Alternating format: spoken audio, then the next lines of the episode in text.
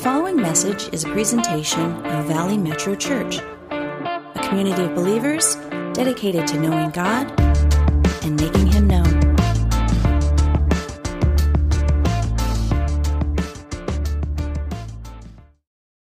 Good morning. I hate to break up these conversations there. Seem like they're going really well, but I'm not involved in them, so I don't really care. Um, I'm just kidding. How's everybody doing today? We excited to, to pick back up on Revelation? Um, yes, we all are excited. You know, I used to read Revelation and then I'd open it up at chapter one and then I'd close it right away. Because a couple of, of different reasons was, was one, I, it was hard for me to understand. Um, and two, I was like, I don't really care about the future. Because I was like, I'm already a Christian. I'm going to go, you know, to, to heaven anyways. And so I was like, it's not really important for me. Um, but boy, was I wrong. Um, last week, Pastor Brian was talking about the church of Ephesus and how, how they um, were doing good deeds. Like, I, I, feel like, you know, our church, we do good deeds. As individuals, we, we do good deeds as Christians. Um, but they forgot about their first love. They forgot about why they were doing what they were doing. And I think some of us can also agree with that is sometimes we get in a routine, right? We just do things to do things and we forget why we're doing them, whether that's a certain task at our house or our job or even in our relationship with Jesus. We just do things to do things because we've always done it that way and we forget why we're doing it. And Jesus came in a loving way to Ephesus and said, Hey, I want to remind you why you're doing these things. And so today, um, we're going to talk about two different churches. And so we have about three and a half hours, so I'm going to try going really quick through these, through these two churches. Um, and we, we have a map that we've been using. Um, so we're just going to pull that up real quick so we can look at the two churches that we're going to. So last week, Ephesus was number one. Um, and this week, number two is Smyrna and we're going up to, we're not going to, oh yeah, Pergamos. We're going to three. So this was the, the way that the, the letters were being delivered. So the first one is Smyrna. So we're just going to jump right into it. Um, so if you can go to Revelation chapter 2, verse 8 through 11.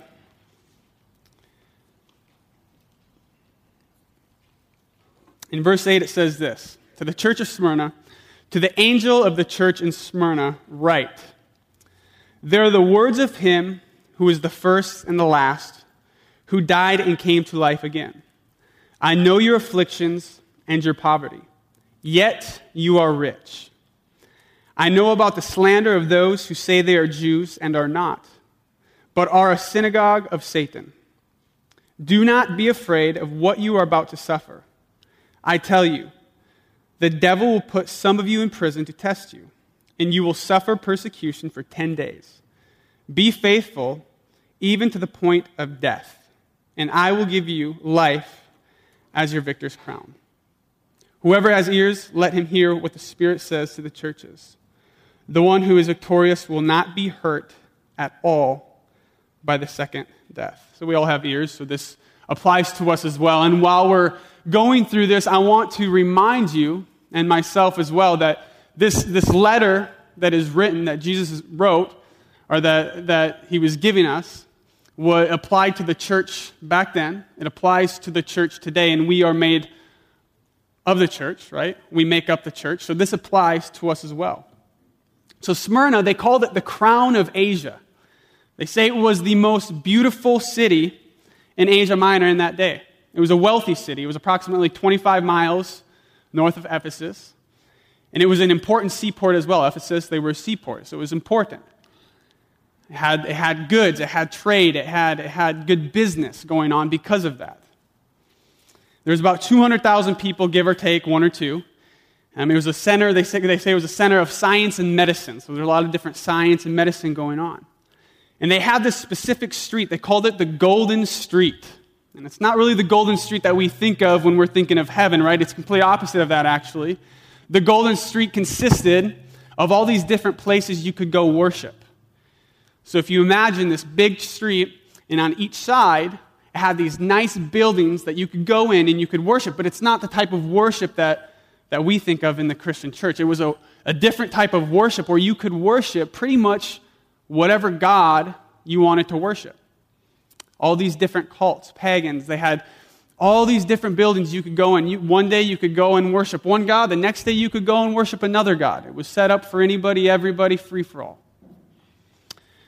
So there was some struggles going on with the church of Smyrna, and, and this is what, what Jesus is saying. And, and one of the two that I think um, are important is, is the Jewish population and how they opposed the church of Smyrna, how they opposed Christianity.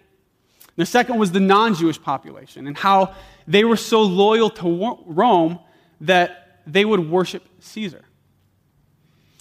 And if we look at it, Smyrna, out of the seven churches, Smyrna is one of the two that Jesus does not have to correct. So, round of applause for them. Jesus does not have to correct the church of Smyrna. And, and as we read, we kind of understand why. We, we see what he says.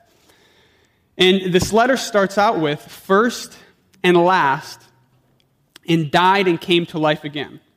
You know, after so much suffering that they were going through, he starts it out with, with such an encouraging part.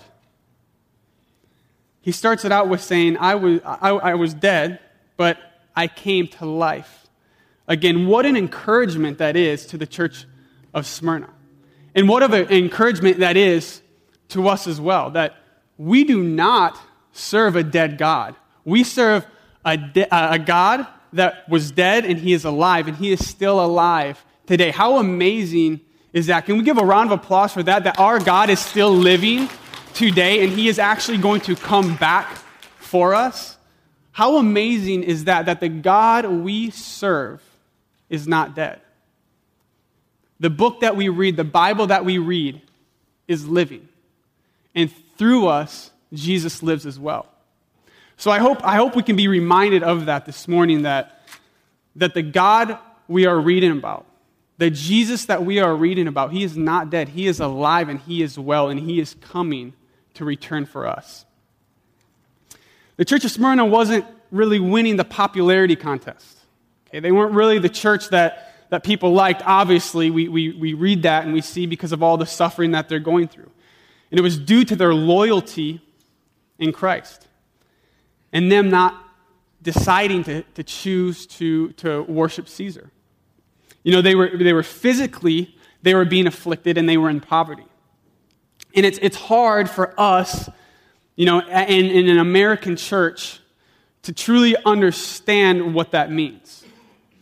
How many of us have, have really physically been hurt in the church besides youth group? How much, how much of us have physically been hurt, and that was your decision, physically been hurt because we profess our faith in who we are in Christ.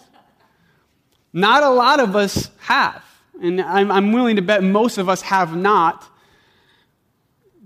been, been physically hurt because of, of who we are in Christ. Maybe some words, maybe people call us names. Yes, we, we can agree with that. People probably call us names and they say things about us because we are Christians. But most of us have not been physically hurt because of who we are in Christ. And the church of Smyrna was going through that. They were being persecuted, they were being killed because of who they were.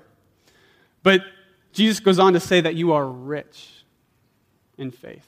He's talking about their faith. They are so rich in their faith, and it was because they stayed true to Christ and his teaching. They stayed faithful to his ways and to his teaching. You know, some, some of the Jews and other religions, pagans, and cults, they, they were putting Christians to death because of what they believed in. The church of Smyrna, people in that church, they were being put to death because of what they believed in. And we, we see that going all the way back to, to Paul, right? Paul was putting Christians to death as well. And it carried through, and it still carries through till this day. We look at other countries throughout the world, and they cannot freely worship Jesus like we can. Otherwise, they will be put to death. They're, they're meeting in, in basements. They have to hide. Every time they come out of their house, they, they don't know. They could be killed because of who they believe in. So Jesus is coming in an encouraging and loving way and saying, I understand that you're suffering. How many people hate when people say, like, I understand what you're going through? Right? Like, no, you don't. but Jesus truly understood what they were going through. He came to them in a loving heart, saying, Look, I understand. You are being persecuted because of me. I understand the pain and suffering you are going through. And not only was, was this persecution coming from other Jews and, and different cults and pagans, but it was also coming from the state because of the Roman Empire. Because of the, the Caesar worship in Smyrna, the church was suffering as well. You know, if, if you would not say that Caesar was Lord, probably wasn't a good day for you. Because about once a year, you would have to come up and you have to come to the altar and give them a little bit of incense and say, Caesar is Lord. And then they would give you a certificate and write you off and say, okay, he said that Caesar was Lord. You, you can go on your way now. Right? No, not a big deal. Right? Is that a big deal? Well, you know, he, we say it, we confess it. Caesar, you're Lord. Not a big deal. I'm just going to go back to the church now and, and worship Jesus. No. The church of Smyrna stayed faithful to the teachings of Jesus. They only honored Jesus. They only stayed faithful to Jesus in all that they did. But Caesar, the Roman Empire, was saying, you know what? No, no, no. You, can come and say this. Just, just say it once. We'll give you your certificate. Go on and go, and you'll be good. Then you can go worship whatever God you want to worship. That's fine. But Smyrna didn't back down. They said, no. I'm saying faithful to our Lord and Savior Jesus because he stays faithful to me. Can we look back in a time in our life to where we maybe didn't quite stay faithful to Jesus? You know, can you imagine that someone comes to persecute you because of what you believe in, and then all those things start going in your head? Well, I, I have a family, I have a wife, I have kids, I have a job that I like, I have friends. Uh, you know what? Yeah, Caesar, you're Lord for today. Can you imagine doing that and all of a sudden we die and we come face to face with Jesus? And we're like, no, but Jesus, like, before that happened, no, I was serving you. And I really was serving, and I love you. I want to be like the church of Smyrna. I want to be able to come face to face with Jesus and say, you know what? I remained faithful to you because you remained faithful to me. I didn't even budge when they ask me that question. So if, if you take notes, I, I don't have like a one, two, three, four step thing, but this is one that I think is important. We need to stop with the compromise and know that He is Lord. We need to stop compromising things in our life and know that Jesus is Lord. You know, in John 14, 16, he says, I am the way, the truth, and the life. That's it. There's no other way. You can't be just a good person. You can't 90% believe in Jesus, the other 10% some other religion, or 4%, another 3%, and 2%. I have bad math, but whatever that adds up to. I don't know. Maybe I can try on that up later. But we can't just kind of commit to Jesus. It's not what he's saying. He says, No, I am. I am the only way. We need to stop with the compromise and know that He is Lord. In the church of Smyrna, they were not willing to compromise. Have we ever compromised? As a church, have we ever compromised? I hope not. And I hope if we have, the Lord reveals that to us so we don't make that mistake again. And as individuals, I, I hope we're not. I hope if we have, that, that we have asked for forgiveness on that and we say today, Lord, I, I, I am done. I, I don't want to compromise anymore. I want to be like the church of Smyrna. Are we compromising our, our relationship with Jesus? Have we ever compromised that? Are we saying, you know what? It's fine. I have somewhat of a relationship with Jesus. He knows me. I know him. We're, we're cool. But as far as growing more in that relationship, that, that, that might come at a later date. But what if Jesus comes before that later date? Is it too late then? Are we willing to compromise until that moment? Because we don't know. We, we don't know. It says the day and the hour is unknown. We, we have no idea. And we're saying, you know, I'm going to compromise until I get to this age. I'm going to compromise until, until this moment in my life. And then, and then maybe I can really, you know, seek after you, God. Then maybe my relationship, I want to build my relationship. But just right now, I'm kind of testing the waters, bro. That's it. I'm just going to see how this plays out. Not the church of Smyrna. That's not what they were doing. They stayed faithful. And due to Smyrna not compromising, Jesus says this to them in verse 10 Do not be afraid of what you are about to suffer. I tell you, the devil will put some of you in prison to test you, and you will suffer persecution for 10 days. Be faithful, even to the point of death, and I will give you life as your victor's crown. Write this one down. Know your future is with Him. If we are in Christ, if we are staying faithful to Christ, just know your future is in Him. Because Jesus is telling us right here, He's telling the church, hey, you know what? And you know what's coming is pain and the unknown. And I don't know about you, but I'm not a big fan of those two things. I know based on how tough I am, you would think that I'd be okay with pain, but I'm not. I don't like that was a joke, you guys. I don't like pain. I don't think any of us like pain here. And we also don't like the unknown. Most of us, probably all of us, don't really like the unknown, not knowing what's coming. We don't really like that. We are afraid to die, right? Some of us are afraid to die. Even as Christians, I talk to some Christians, they're afraid to die. And that can go from a lot of different, well, I'm afraid how I'm going to die. First of all, I don't know how I'm going to die. Or I'm afraid really what does happen after death. Just remember this your future is with Him. We don't have to worry about those things.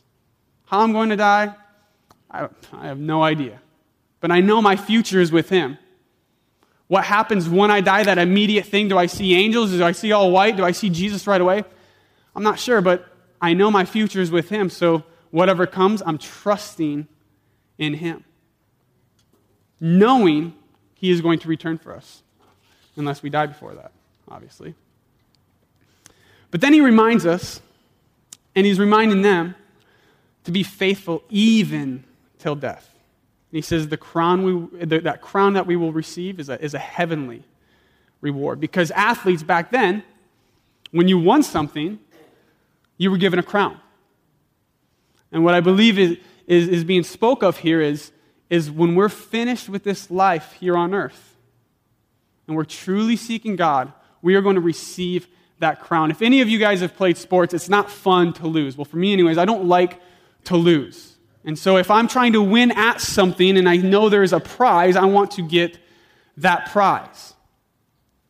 I want to be giving, I want to be given that.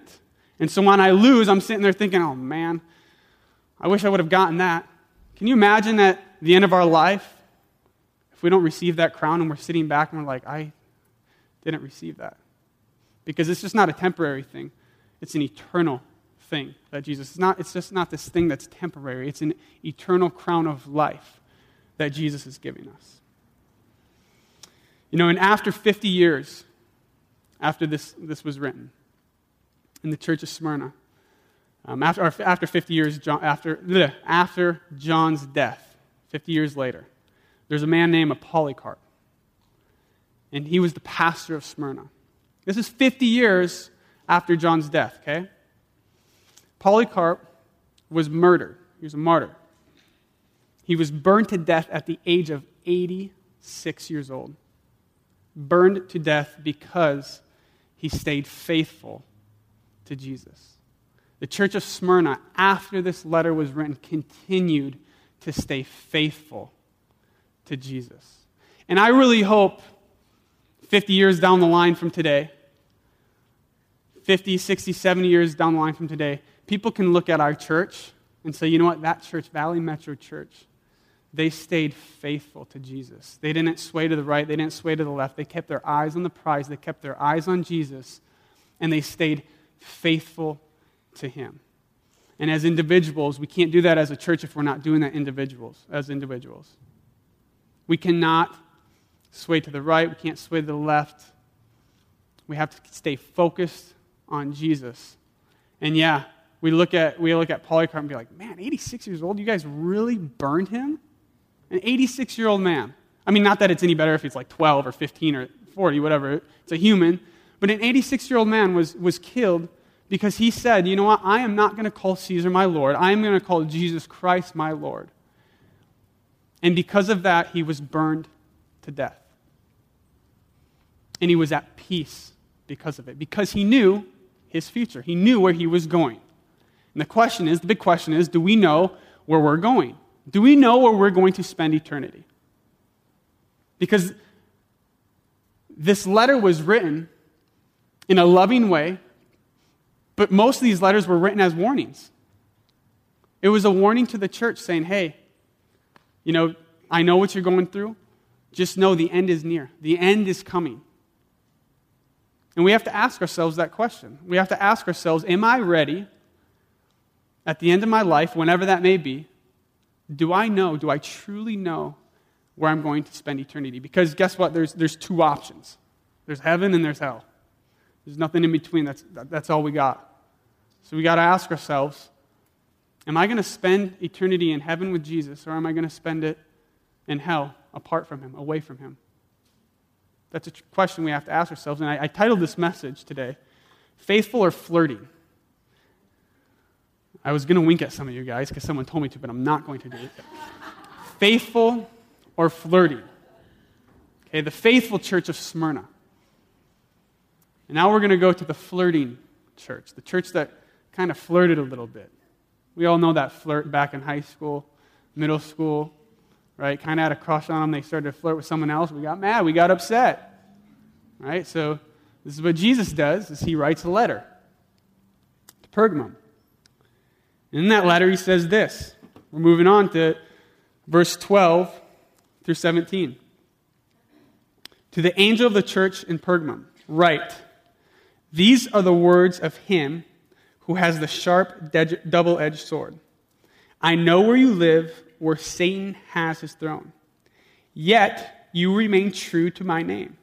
You did not renounce your faith in me, not even in the days of Antipas, my faithful witness, who was put to death in your city, where Satan lives. Nevertheless, I have a few things against you. There are some among you who hold to the teaching of Balaam who taught Balak to entice the Israelites to sin so that they ate food sacrificed to idols and committed sexual immorality. Likewise, you also have those who, who hold on to the teachings of the Nicolaitans. Repent, therefore, otherwise, I will soon come to you and will fight against them with the sword of my mouth. Whoever has ears to hear, let them hear what the Spirit says to the churches. The one who is victorious I will give some of the hidden manna. I will also give that person a white stone with a new name written on it, known only to the one who receives it. So, Pergamum, very similar as far as the city. Um, it wasn't a coastal city, it was more inland, about 20 miles. And it served as the capital of the Roman province of Asia Minor for 250 years. And they also had multiple cults, multiple beliefs, um, they worshiped a lot of different gods, a lot of different idols, kind of had the same history. They worshiped Caesar. And it was actually the first city in Asia to build a temple for Caesar. In verse 13, Jesus begins with, I know where you live. Whoa, right? That is not, let's get this clear, that is not a threat, okay? Of course, he knows where we live. That's not a threat to, to us. That's not a threat to them. Hey, I know where you live. Okay? If someone's ever said that to us, it's probably because it was a threat. Okay? Jesus is not threatening them. He's saying, I know where you live. And he's saying it because of everything that is going on around them. Because of all the cults, because of all the, the pagans, because of all the different gods that they're worshiping. He calls it the place of Satan. Satan had a stronghold on this city and he knew the environment of which this church was in. And I feel like for us, we can kind of compare to that, right?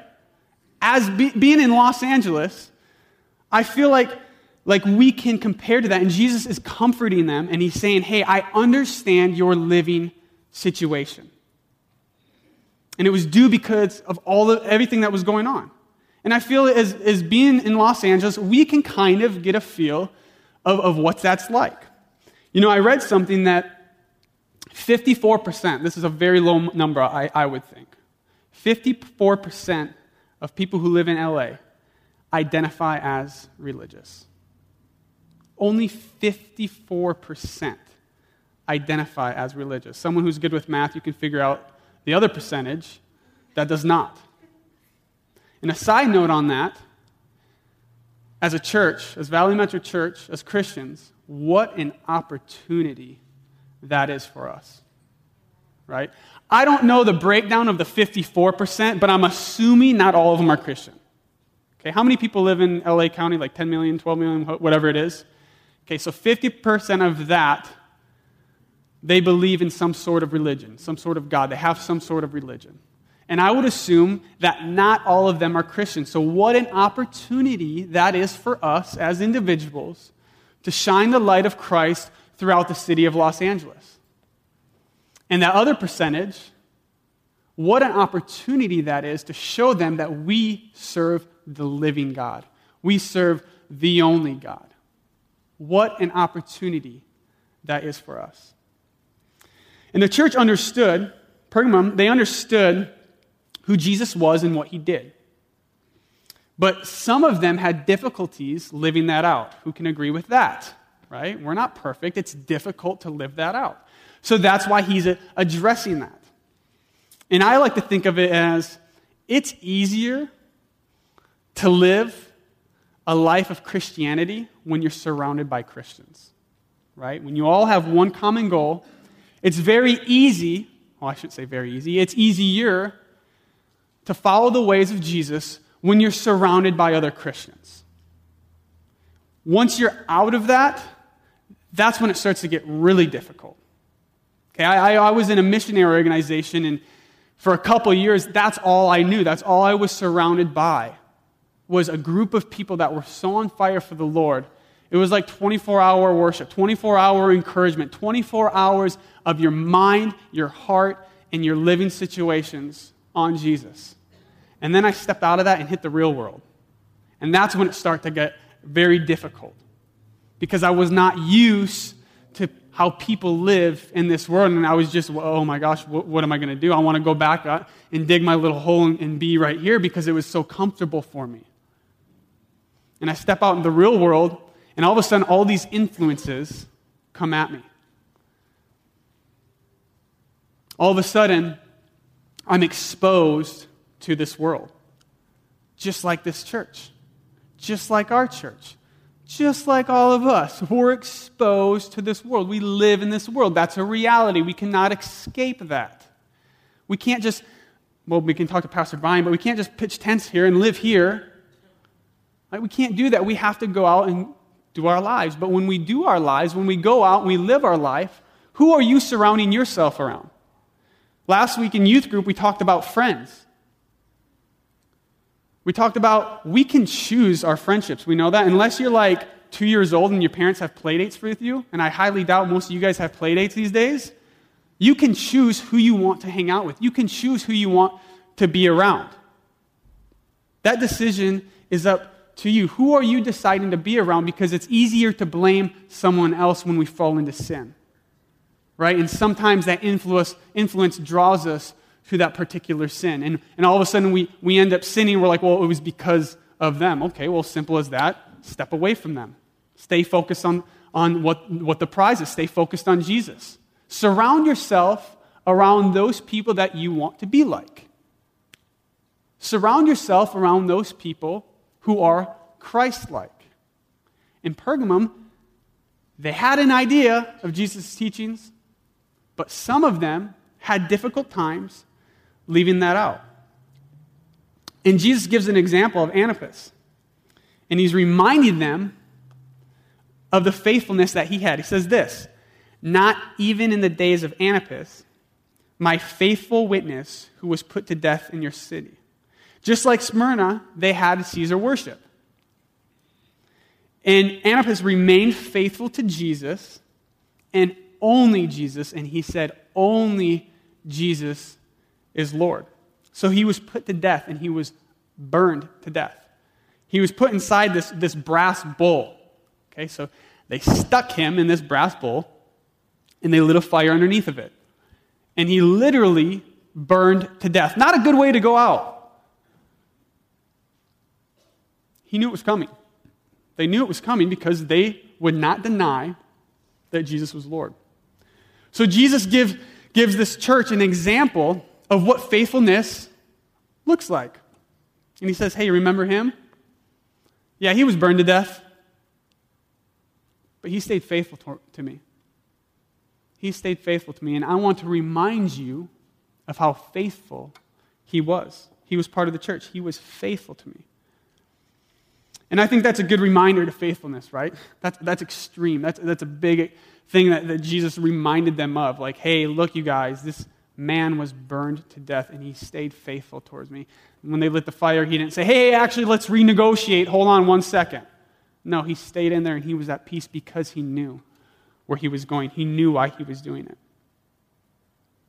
It's, under, it's hard for us to understand this one as well, right? None of us has ever been threatened to be burned to death because of our faith in Jesus. Some of us can understand that it's hard to talk about Jesus because of everything going on in this, this world, and Christians are known as hypocrites. And I like to say, well, if we're known as hypocrites, let's, let's prove them wrong. Let's live out the Word of God then. If, if Christians are known as hypocrites, if Christians are known as hateful, we're in that category. So let's begin to prove them wrong. Let's begin to to love and live like Jesus lived. Let's, let's begin to, to live a different way than what the world thinks as Christians. Because nowadays, it's hard to tell people you're a Christian. It really is. You say, I'm a Christian, and all of a sudden they think, oh my gosh, you're a hypocrite. You hate everybody that sins. No, that's, that's not the Christian lifestyle. Look at, look at the way Jesus lived. Can you imagine if actually people lived how Jesus lived and they associated themselves with Christians? This world would be changed upside down, just like the disciples did it. There wasn't 100 different disciples. He did it with 15, 16 year olds.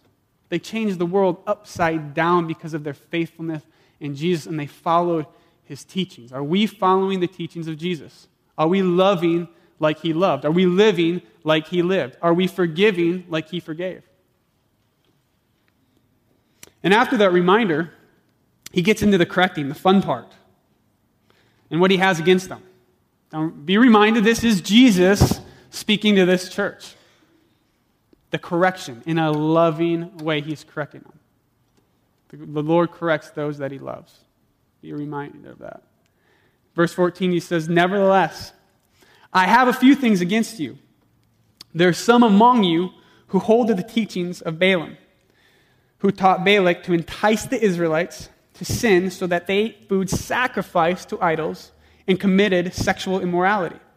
Likewise, you also have those who hold to the teachings of the Nicolaitans.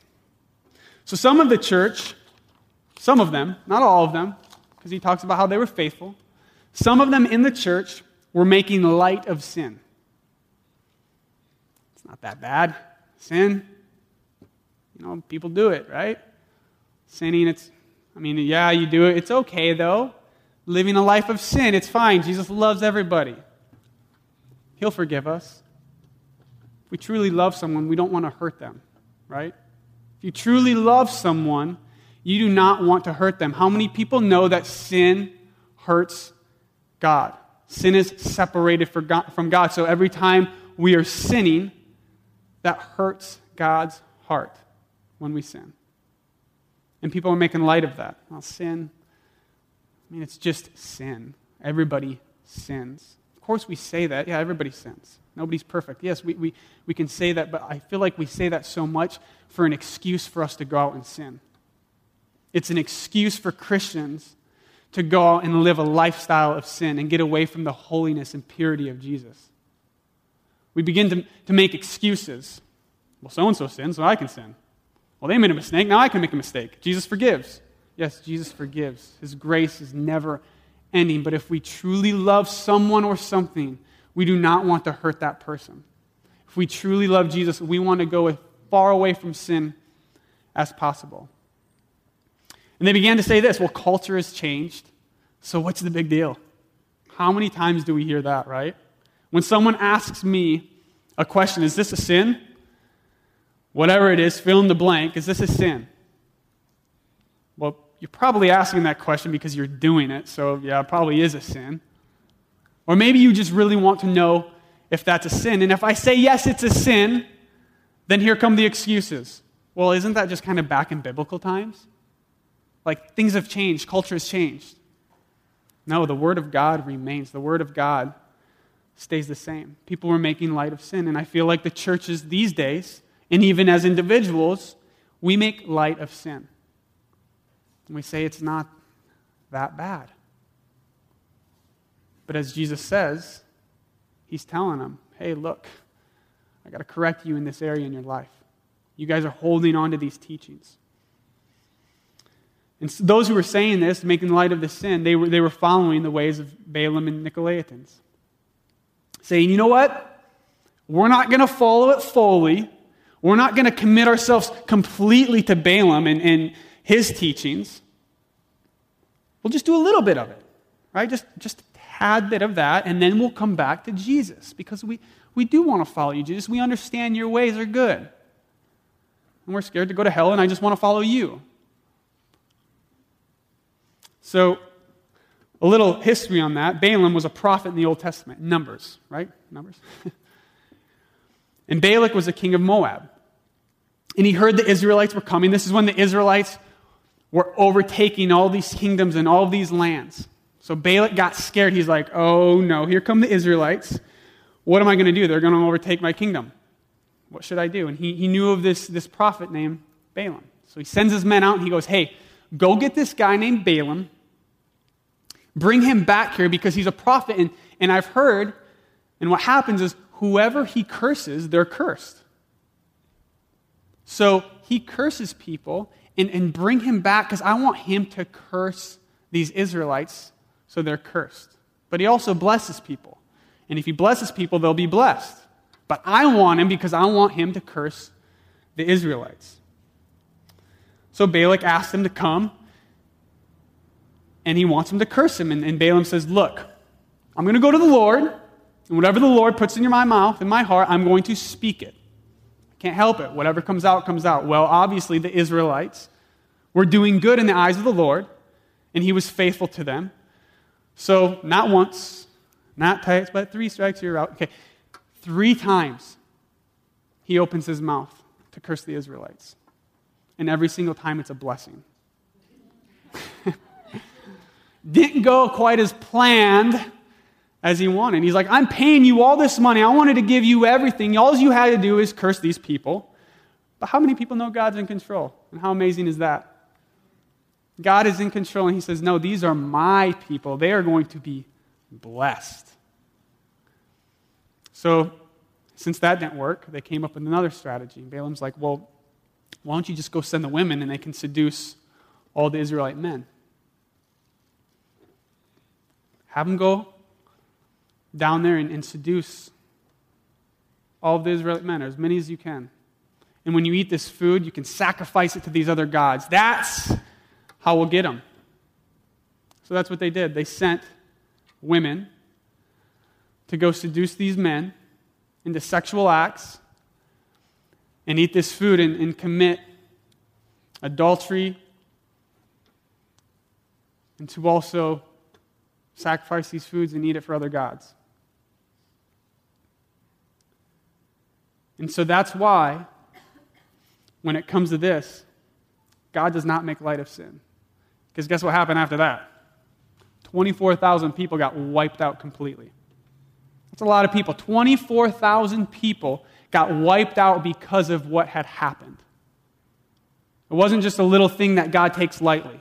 God does not take sin lightly. He wiped out 24,000 people because of what had happened. And those were the, the ways of Balaam. That's why in Revelation it talks about the ways of Balaam. It talks about this sexual immorality. It talks about um, eating these foods and, and offering it up to other gods. And so this is what the church was doing. They started, they were holding on to Jesus' teachings, right? But then they started to flirt with these other things. Some of them just a little bit, they just flirted, tested the waters a little bit, but some of them fully committed to this and said, you know what? No, Jesus' ways are good, but we want to follow these ways as well. But God isn't having that. He says, I am the only way, right? No other way except through me. And sometimes we want to do the same. Even though we don't admit it, I want you to search your heart for a second. Even though we don't admit this, do we flirt with sin sometimes? Just a little bit? We begin to look at ways we can kind of bend it a little bit to where it's like, well, that's not quite a sin. And that's what some of these were doing in the church. They were teaching this in the church. They were teaching these sexual acts. They were teaching ways to honor other gods inside the church. And that's when Jesus comes in and he says, No, this is my reputation, guys. This isn't the way that you were designed to live. Matthew 7 says, Small is the gate and narrow is the path. This is Jesus' response to the church following the teaching of Balaam. He says this Repent, therefore. When we, when we read that word repent, you automatically think, uh oh, I did something wrong. He says, Repent. Be reminded God loves us and He corrects us in a loving way. He didn't say repent and kill you right now. He says this He says, Repent, therefore, otherwise I will soon come to you and will fight against them with the sword of my mouth. You guys, God does not tolerate sin. And we continuously see this throughout Scripture. God does not tolerate sin. And time and time again, we see the Israelites falling back, and then they're coming to him, and then they're falling back, and then they're coming to him time and time again. And in the churches, I believe it's going on as well. There's things going on in the churches this day and age that Jesus does not approve of. There are things going on in our own personal lives that we're going through that God does not want to tolerate because He does not tolerate sin. God is completely away from sin. They're separated, they cannot be together. So if we say we're in Christ and we're sinning, if we're living a lifestyle of sin, that's the big key word. If we're living a lifestyle of sin, that means we're living away from God. That means we're living away from the teachings of Jesus.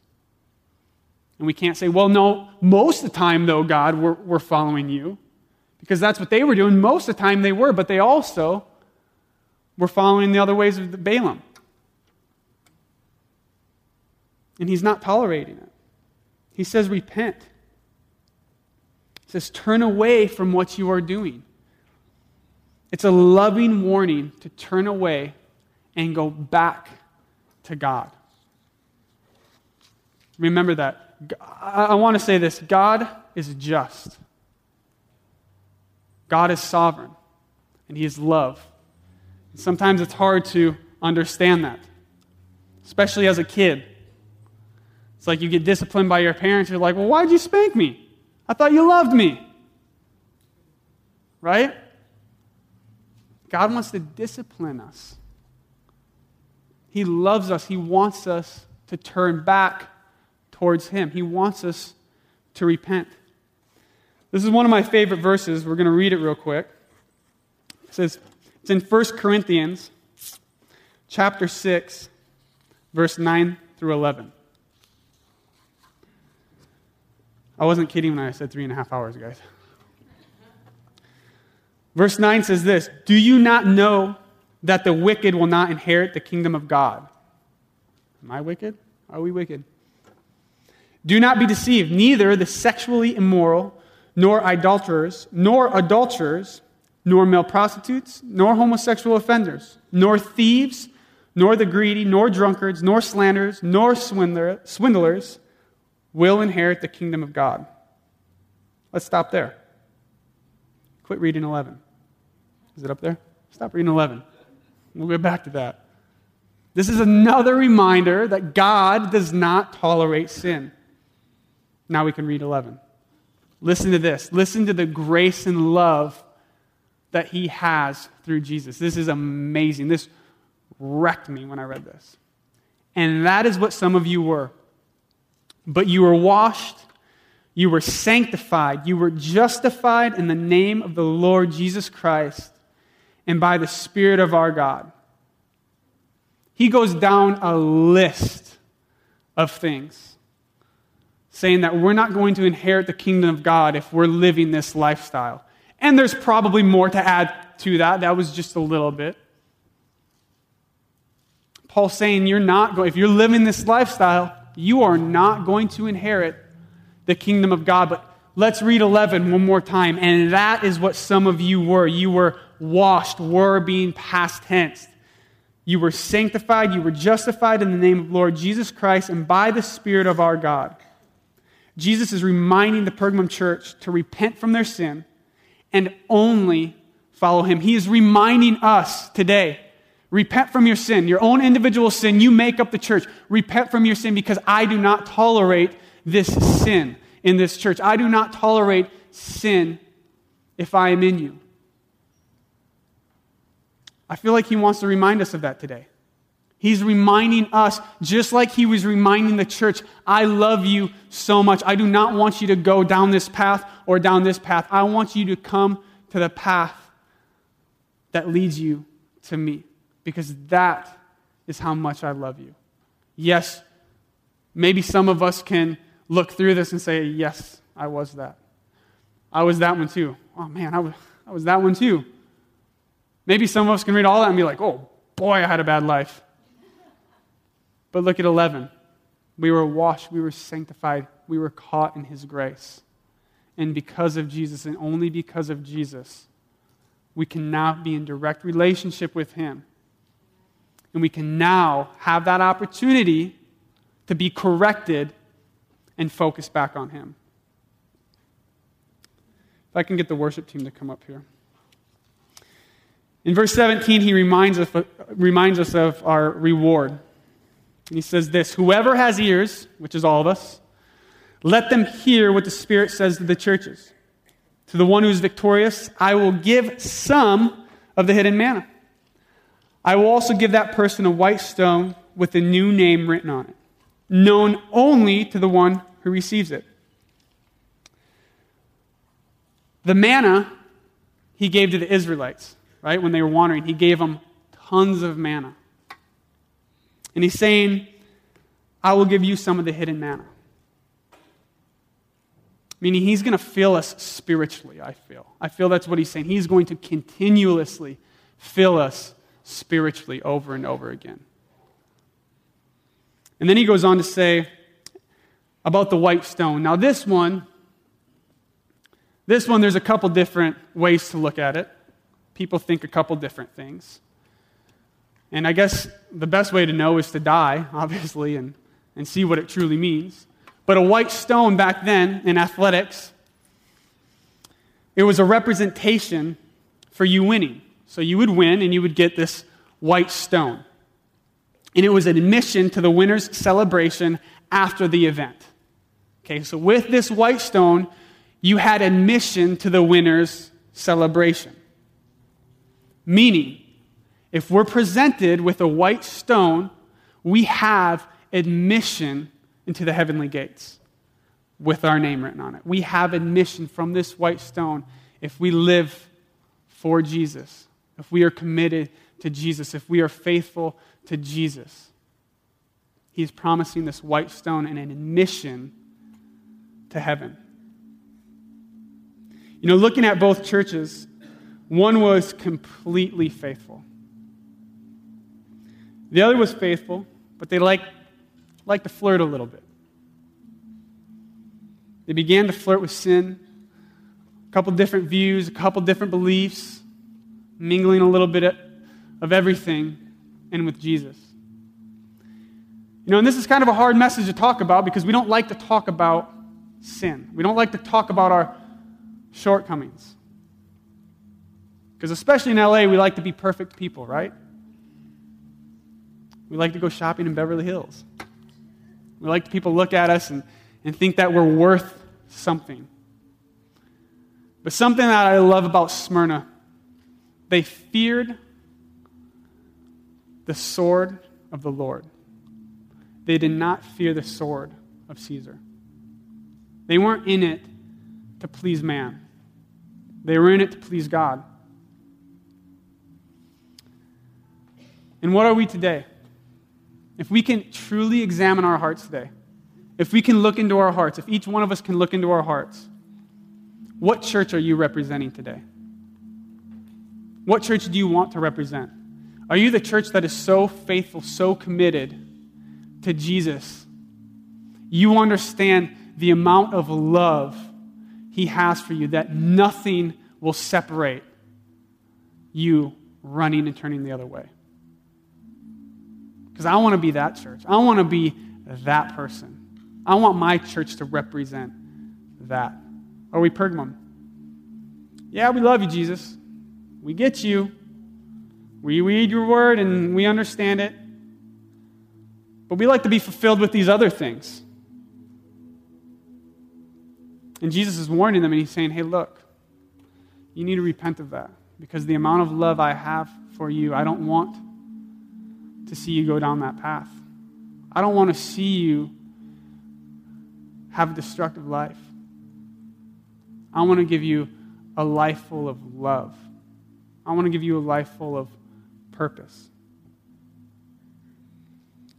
You know, when I used to go on YouTube a lot, randomly I, I saw this one video, and it was when the beginning, well, not really the beginning, I think it was like 2008 when we were still, you know, heavenly, heavily, heavily in Iraq, and all of our soldiers were getting sent over to Iraq and the Middle East. And this video was all these soldiers coming back to the States. And they got on camera the reactions of the family members and the friends of them returning home. And time and time again, you see open arms and running towards each other, embracing each other. I'm not going to lie, I got choked up a little bit watching that because I saw the amount of love that they had for each other when they embraced each other. There was a long time in between them seeing each other. And I like to look at it as I truly hope when my life here on earth is finished that I only can run to Jesus and have him run to me and embrace me like they were embracing each other in that video. Because uh, God honors the faithful one. He honors your faithfulness. He honors when you when you seek after him, when your eyes are on him. He wants you today to turn back to him the sin that you're going through, if you're going through sin, yes, Jesus died on the cross for that sin. You are forgiven, but you need to repent of that sin and turn back to Him. These are two churches that represented faithfulness, one fully and one just a little bit. How faithful are you being to Jesus? You need to examine that in your heart. You need to ask that question today God, am I honestly truly seeking after you with everything that I got? Or are you just flirting a little bit with it? Let's pray. Jesus, we, we thank you so much for, for your word, God. And we ask that today, Lord, if, if there's anything in, in our life, any one of us, God, if there's a certain sin in our life that, that we've been trying to deal with, but we, we just can't get away from it. If there's a certain group of people or a certain someone that's holding us back from truly seeking after you in all that we do, Lord, we pray that you would reveal that to our hearts today. We pray that, that you would come and love us so hard today, Lord, that our eyes, our heart, our motives would be for you and you alone. Lord, teach us, teach us to be faithful to you, not just a little bit, God, but teach us to be fully committed to you no matter what happens in our life. If there's persecution, if there's words of hurt, if there's people who will literally turn their back and walk away from us. Lord, I pray that we are willing to continuously seek you through all those circumstances, just as Smyrna did, Lord. Father, come into our life right now. We thank you so much for what you're doing in this church, Father. I pray that this would be a church of Smyrna. That in 50 years, people in Los Angeles could look back on Valley Metro Church and they would say, that was the faithful church. That was the church that served me. That was the church that stayed true to my teaching. Lord, help us in this. We love you and we thank you. In your name, amen. This has been a presentation of Valley Metro Church. To hear more messages or to support future podcasts, please visit us at valleymetrochurch.com.